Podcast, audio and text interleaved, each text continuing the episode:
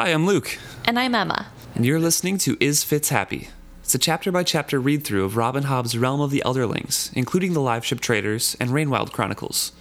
Each episode, we'll talk through a chapter and discuss the connections, fan theories, and general spoilers. So if you haven't finished reading the series, beware. But if you don't mind spoilers, join us on our journey. There might not be spoilers in every episode, but we won't shy away from talking about what comes to mind. And the reason that we really want to do this is because we both love the series so much. Um, I've reread them multiple times because Hobb's world is so rich with detail, and the characters are incredibly deep, and all of those interconnected decisions and storylines are pretty intricate, and we want to discuss them. We want to yell Yeah. into the void. And talk about how frustrating Fitz is 24 7. Very true.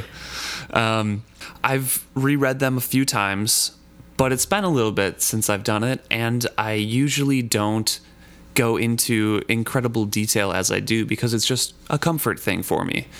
Yeah, and I have only read this series once, which is typically my MO. I am not a habitual rereader, but I really look forward to rereading this series just because of how much there is to look at and um, see what I missed. And for once, I really feel like there might be something that I missed. Yeah, please reach out to us uh, if you have any threads that you want us to pay attention to and follow, any fan theories that you really subscribe to, or just general thoughts.